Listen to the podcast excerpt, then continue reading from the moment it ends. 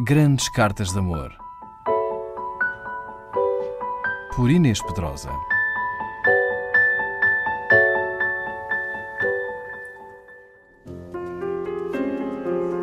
Cartas a Sandra, o último livro publicado por Virgílio Ferreira antes da sua morte, em 1996, é um romance epistolar que completa a ficção de Para Sempre, com algumas das mais belas cartas de amor da literatura portuguesa. Hoje trago-vos um certo da primeira dessas cartas. Sandra, hoje a obsessão foi mais forte, escrever-te. A nossa história que contei parecia-me intocável, princípio e fim de nós nela, a tua morte selara-a para sempre. E todavia é nessa eternidade que a tua memória me perturba e a imagem terna do teu encantamento. Deves talvez lembrar-te de que nunca me escreveste, mas eu escrevi-te algumas vezes quando vinha a férias e a emoção era demais. E um dia perguntei-te se tinhas guardado essas cartas. Tu olhaste-me com o teu sorriso breve e repreensivo. Rasguei-as, naturalmente, disseste. E por que havia de guardá-las? Gostava de as reler, de as ter, disse eu, para recuperar o que fui nelas e o que houve nelas de ti. Que tolice, disseste ainda.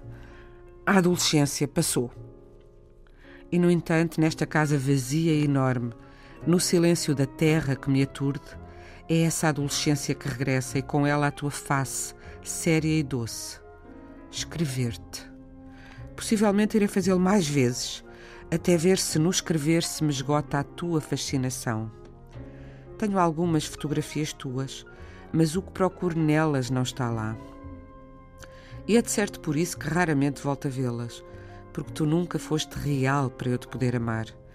Essa irrealidade amada que estremece na minha comoção e no êxtase leve de te imaginar. Podia, no entanto, lembrar-te em tanta situação da vida que nos coube.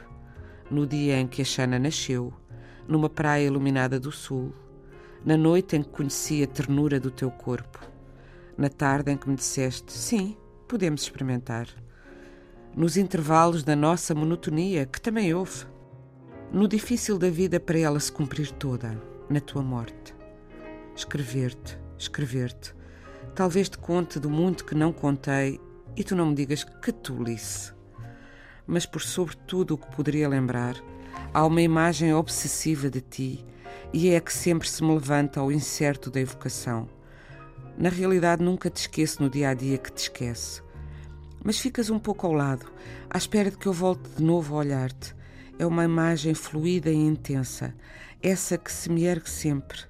E eu penso que possivelmente é a de quando te vi pela primeira vez. Mesmo que não fosse a primeira e que estivesse então distraído do meu amor que passava em ti.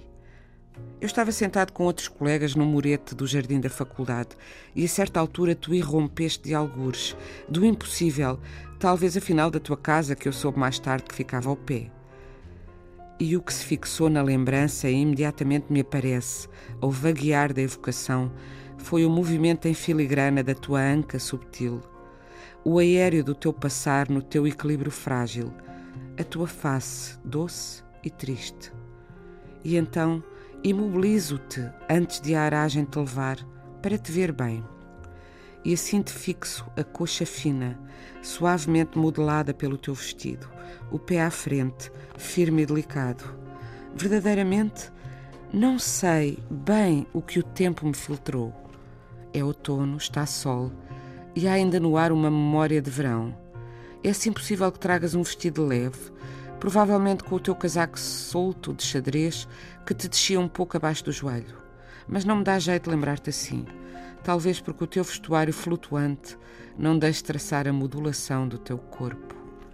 E eu sinto ainda no lineamento do teu passar. Trarás por isso talvez um casaco justo, escuro e comprido, para existir sob ele o teu ondeado gentil, mas quer dizer-te que ao lembrar-te não és só tu a existires. Há a cidade solar que te envolve e eu vejo sem haver quando vens à minha lembrança.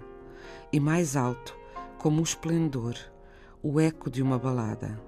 E tudo isso és tu, minha querida, a tua intocável beleza e o espaço e a melodia em que ela se inscreve. Grandes Cartas de Amor. Por Inês Pedrosa.